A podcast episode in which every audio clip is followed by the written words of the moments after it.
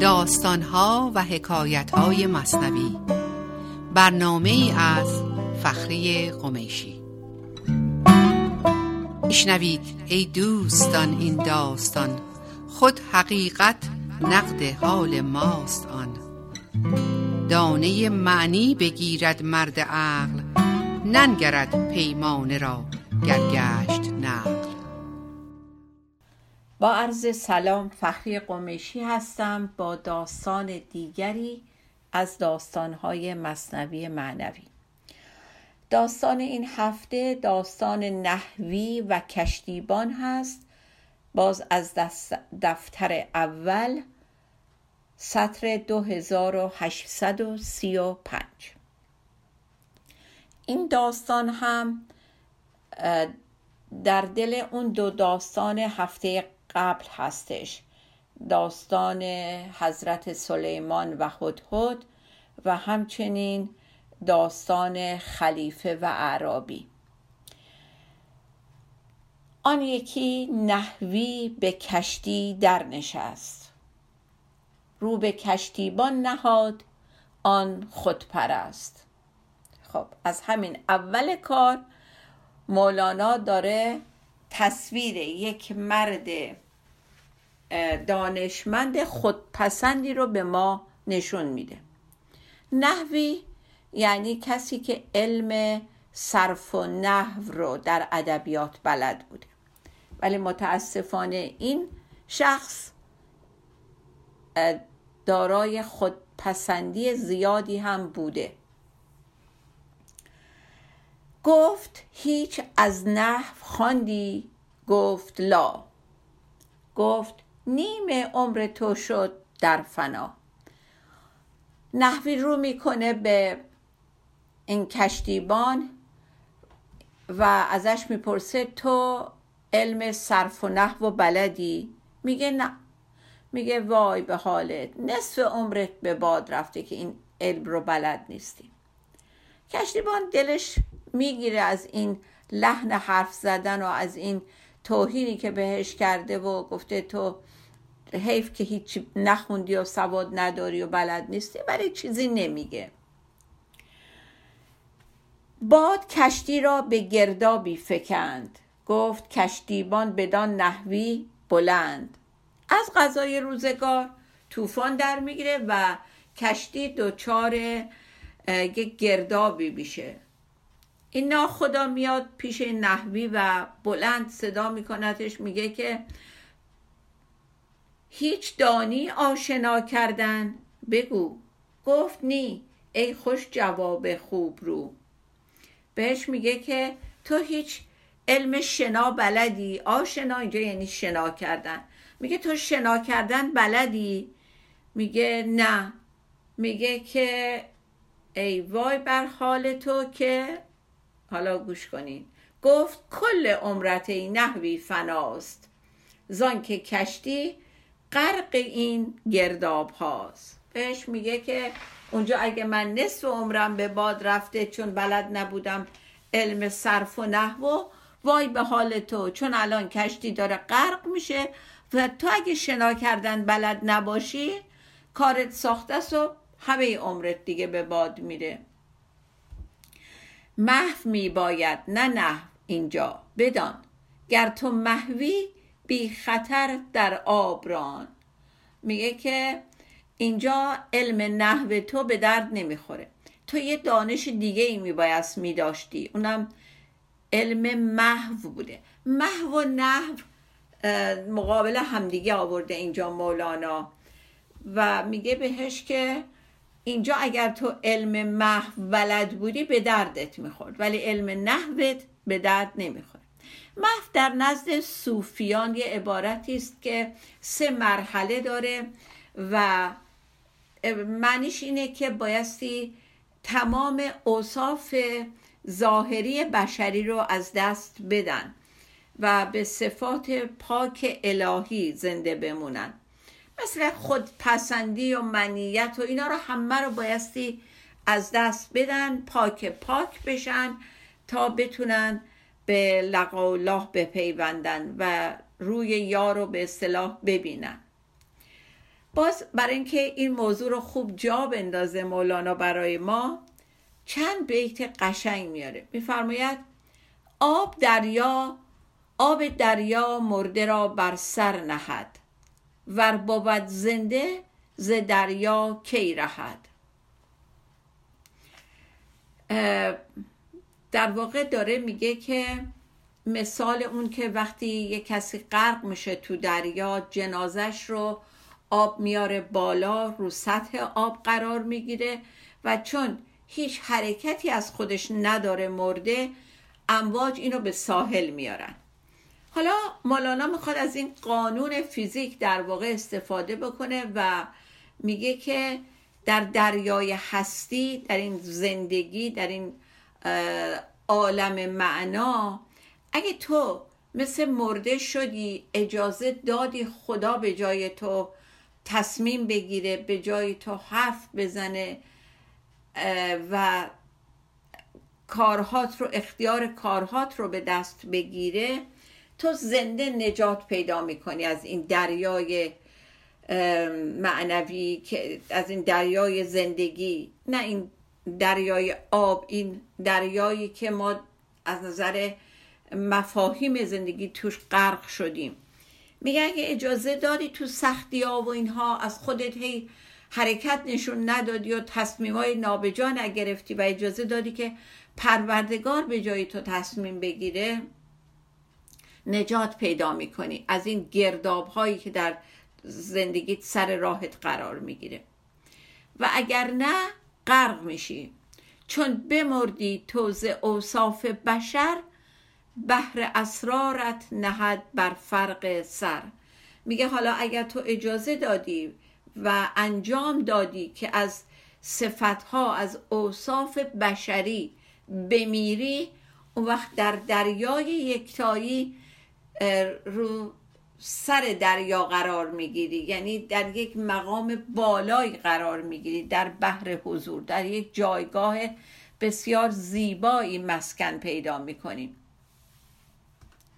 مرد نحوی را از آن در دوختیم تا شما را نحو محوا موختیم میگه علت این که من این داستان آوردم این داستان مرد نحوی و کشتیبان برای اینکه با این داستان علم محو شدن رو بهتون یاد بدم و بگم که اگه شما عالم باشین و بدونین چجوری خودتون رو محو بکنین از صفات بد بشری اون موقع چه جایگاه بلندی پیدا می‌کنین و چجور خدا خودش میاد و شما رو بر سر دریای حضور میشونه به یک مقام بالایی مینشونه.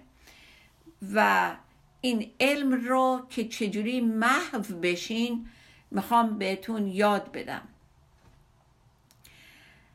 می‌بینین که مولانا با علم و سواد مشکلی نداره به هیچ وجه. منظورش از بیان این داستان و نشون دادن شخصیت این مرد نحوی اون قسمت تکبر خودپسندی و غرورش بود که بیچارش کرد. نه اینکه دانش داشتن چیز بدیه. مولانا به هیچ وجه با مسئله علم و آموزش مشکلی نداره و یک داستانی هست که باز میفرماید مولانا من اونجا دیگه زیاد ابیات رو براتون نیوردم. میفرماید که اون انگشتر حضرت سلیمان رو باز می‌دونین داستانش که حضرت سلیمان انگشتری به دستشون بود که اسم اعظم روی اون نوشته شده بود. یعنی تمام اسرار الهی روی مهر اون انگشترش مهر شده بود روی اون نگین انگشترش. و از قضا یک بار دیو این انگشتر رو میدزده از حضرت سلیمان و بعد از یه مدتی به دریا پرت می‌کنه.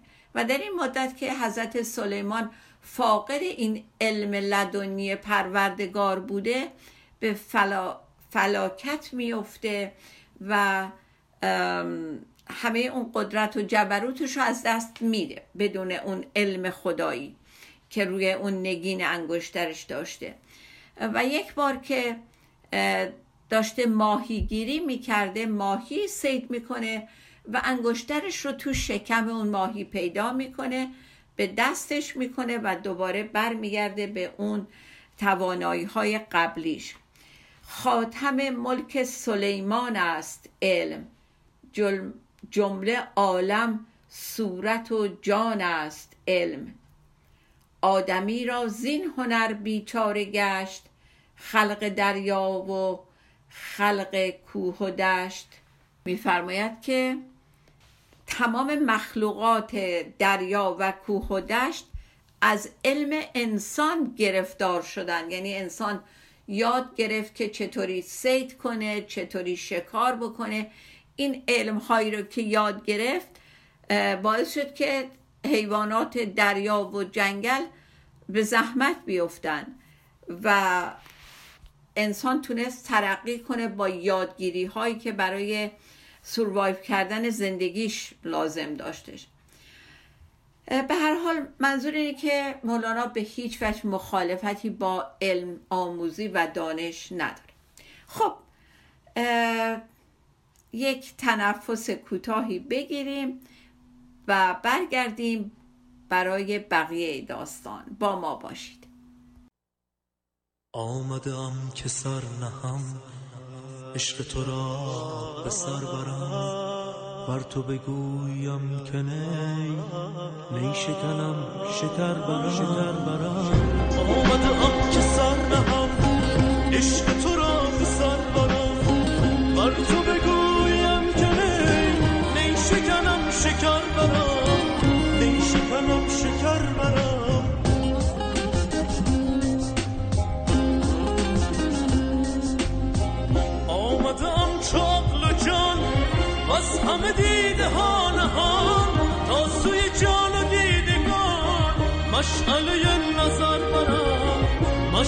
مشعله نظر برم. آمده آم که سر عشق تو را سر برم. بر تو بگویم که می شکنم شکر برم. می شکنم شکر برم.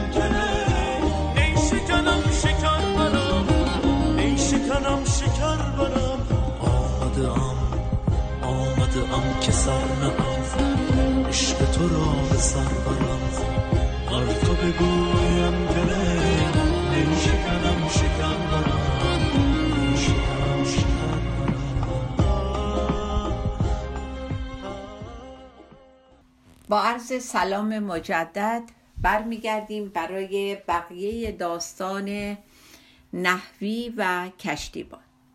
دیگه تا الان آشنا شدیم که حضرت مولانا برای جا انداختن یک مفهوم یک مطلبی رو که در ذهنش بوده مرتب داستان تو دل داستان به خاطرش میاد و بیان می‌کنه.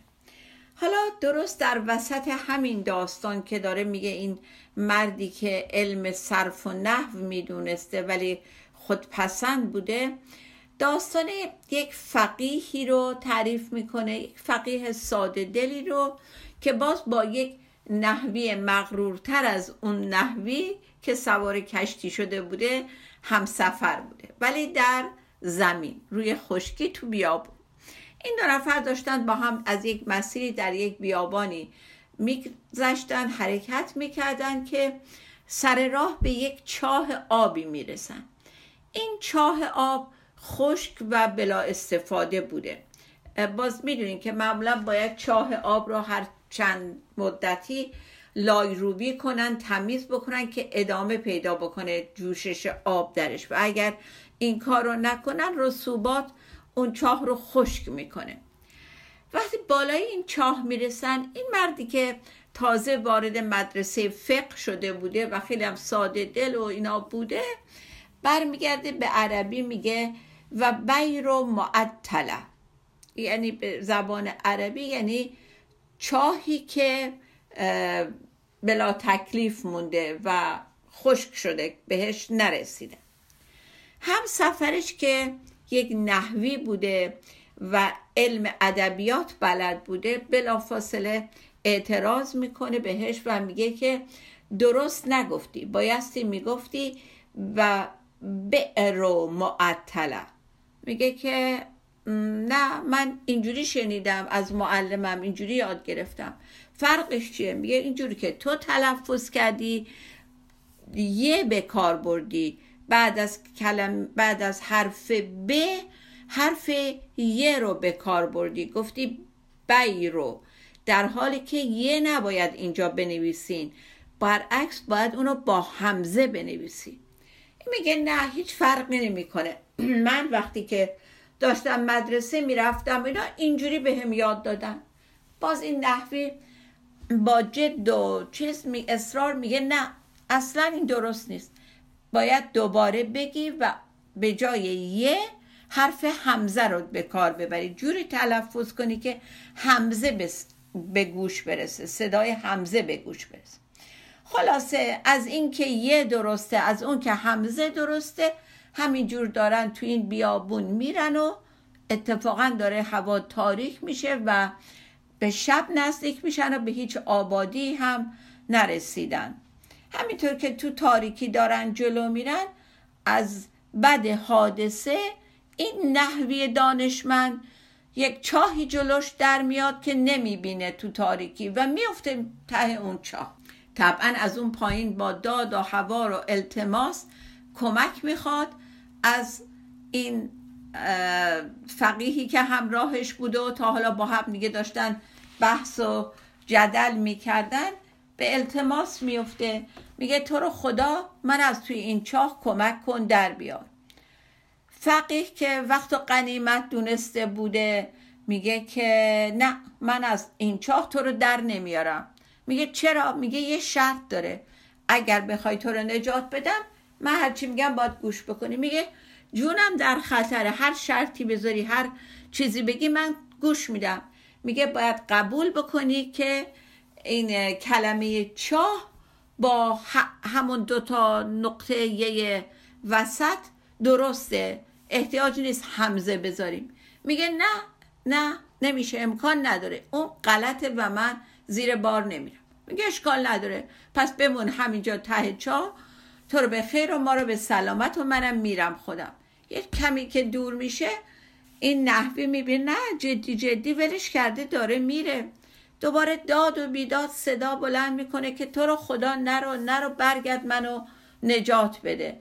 من تسلیم هستم. من شرط تو رو قبول کردم و باور می‌کنم که این کلمه چاه با همون یه دو نقطه وسط کلمه درسته. اشکالی نداره. من منصرف شدم از اینکه اون با همزه درسته.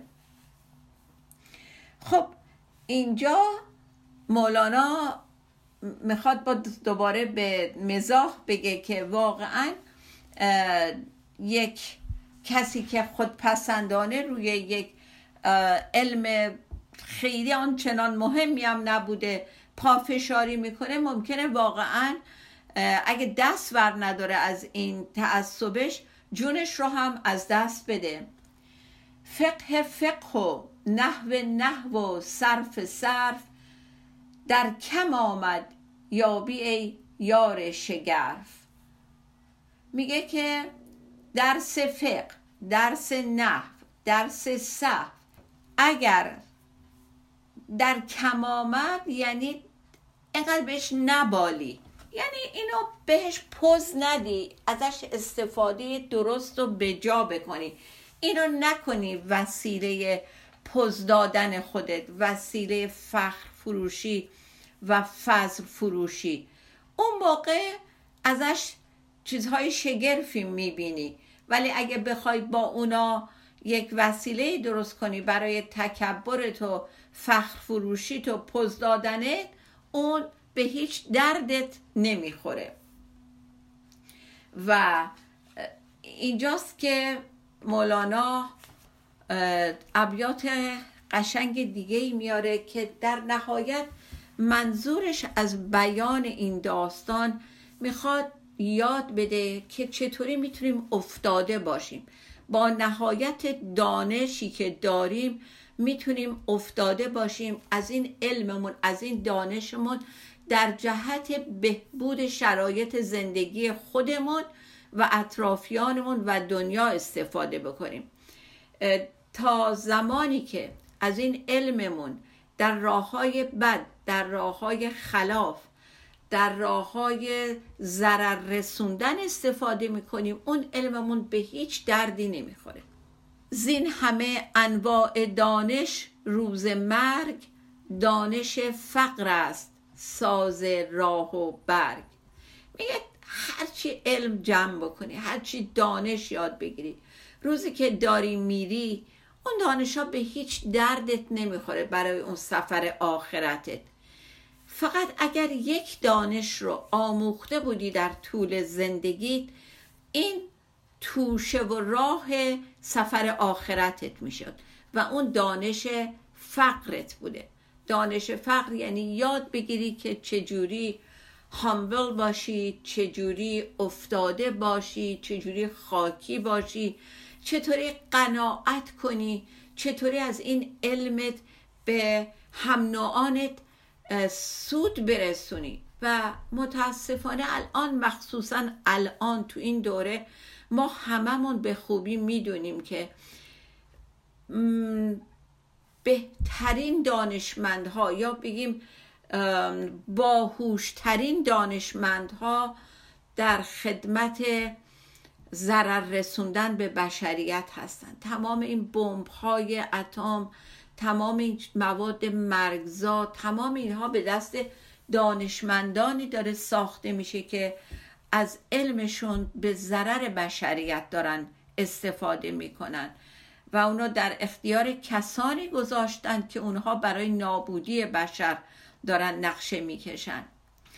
باز دو تا بیت فوق العاده قشنگ اینجا مولانا میفرمایند که علمهای اهل دل حمالشان. یعنی علم آدمای اهل دل حمل کننده این افراد هستند یعنی این دانشمندانی که علمشون در راه نجات بشر در راه رسیدن به خدا در راه صاف شدن دلشون هست اینها سوار بر کول این علمشون هستند و برعکسش علمهای اهل تن احمالشان. یعنی برعکس اون دانشا دانشمندان ظاهری و اهل دنیا اهل تن حمال و باربر دانشهاشون هستن. باز اون داستان معروف غزالی رو شنیدین که در بیابان سوار اون خرش بود با کاروان می‌رفت راهزنا حمله می‌کنن و همه مال و اموال مسافرها رو می‌برن و این التماس می‌کرده به راهزنا که کتابامو نبرین. این راهزنا میرن پیش رئیس دزدا میگن یه نفر هست که زلابه می‌کنه این کاغذ ماغذاش رو ازش ندزدیم.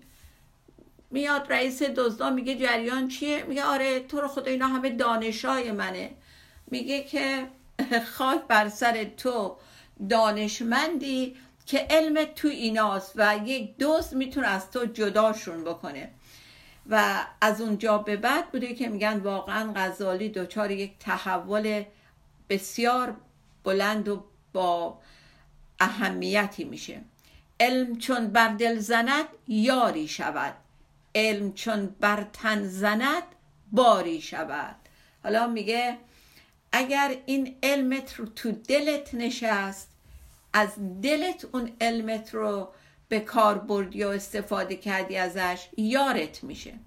ولی اگر که اونو گذاشتی مایه پزدادن تو فخرت کردی اون وقت اون بارت میشه. بایستی مثل یک خری که از بار خودش بیخبره اون کتاب های روی دوش خر روی پالان خر که می‌ذارن خر فرقی براش نمی‌کنه. اونا چه کتاباین که بارش کردن.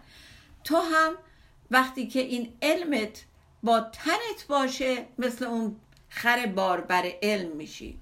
خب داستان بسیار قابل تعمقی بود. خیلی واقعا باید به این ابیات دقت بکنیم و ازش بیاموزیم. برای اون بیت پایانی هر هفتم یک بیت بسیار بسیار کلیدی انتخاب کردم این هفته که از امروز تا هفته های آینده اونو تکرار می‌کنیم هزار ابر عنایت در آسمان رضاست اگر ببارم از آن ابر بر سرت بارم. پروردگار میفرمایند که همه چی در آسمان رضایته. اگر رضایت داشتی تمام عنایت هام رو بر سرت میبارم از اون ابر میبارم بر سرت. الله که اینقدر رضایت خاطر داشته باشیم از زندگیمون که پروردگار ابر عنایت هاش رو بر سرمون بباره. تا برنامه دیگه شاد و بیتوقع بمانیم. خدا نگهدار.